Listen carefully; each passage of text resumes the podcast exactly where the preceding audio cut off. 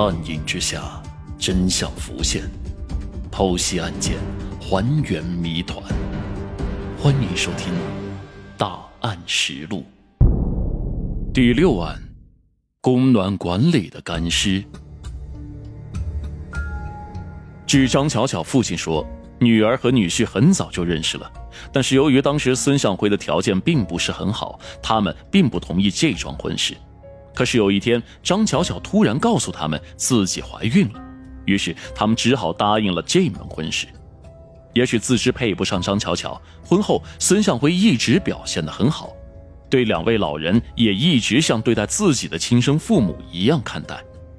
可结婚之后的孙向辉却多了一个毛病，他喜欢上了赌博，还曾经在赌输后偷过岳父的存折。对于这件事儿，张巧巧他们并不知情，直到有人讨债上门才知道。为此，张巧巧十分伤心。从此之后，张巧巧开始严格控制孙向辉的私房钱。根据张巧巧的父亲说，在失踪当晚，因为要出门，张巧巧一共准备了3000块钱。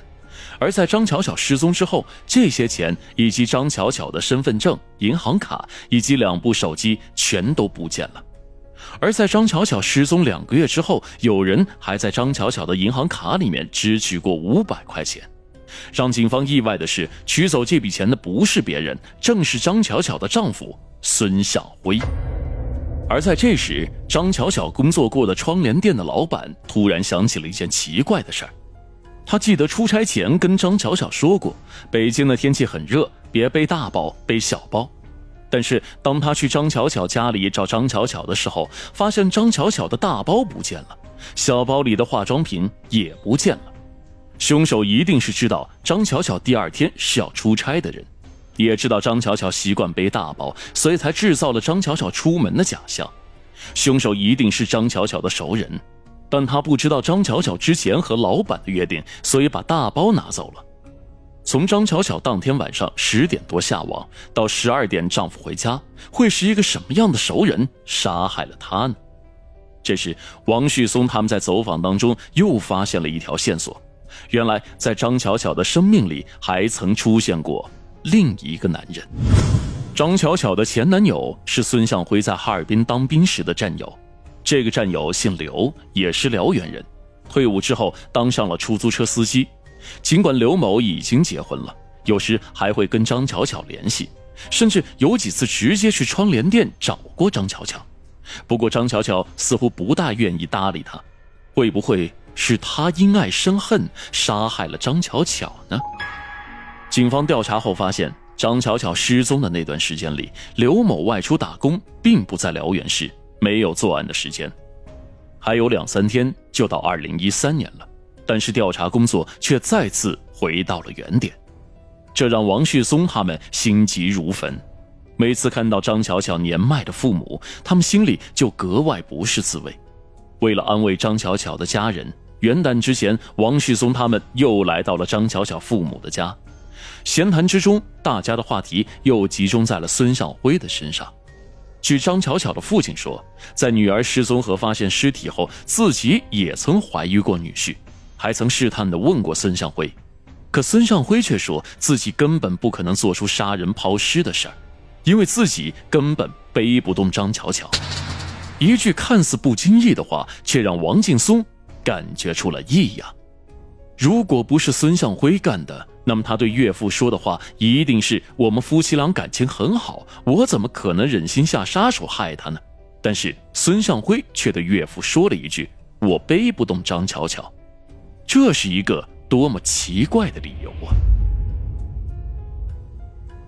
！2012年12月25号，辽源警方找到了孙向辉，孙向辉被带回公安局协助调查。让人意外的是，孙向辉很快就告诉了王旭松，妻子张巧巧正是被自己杀害的。因为这3年来，他的内心一刻也没有平静，他知道这一天早晚是要来的。据孙向辉交代，当天晚上他下班回家后，看到妻子在床上睡着了，他就骑到妻子身上，把她给掐死了。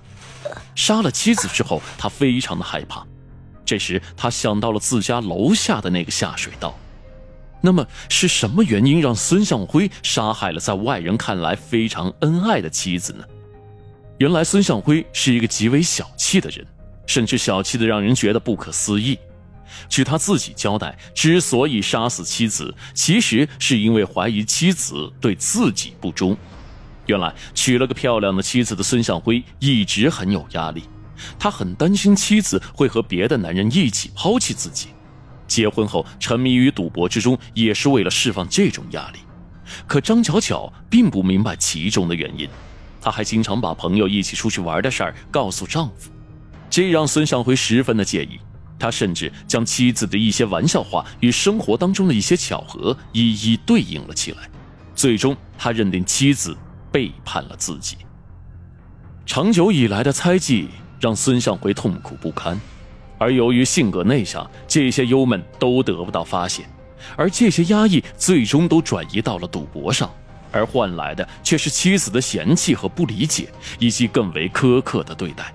于是他最终选择了杀害妻子。